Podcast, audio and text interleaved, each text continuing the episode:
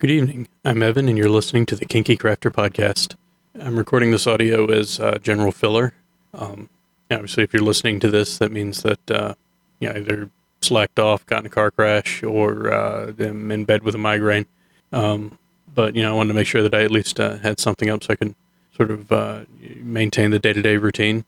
Um, hopefully, no one will ever listen to this, and I'll come out with uh, great, exciting, amazing content every day. And uh, yeah, so that's about it. Uh, as always, email me at evan at kinkycrafter.com, and I hope you all have a good night.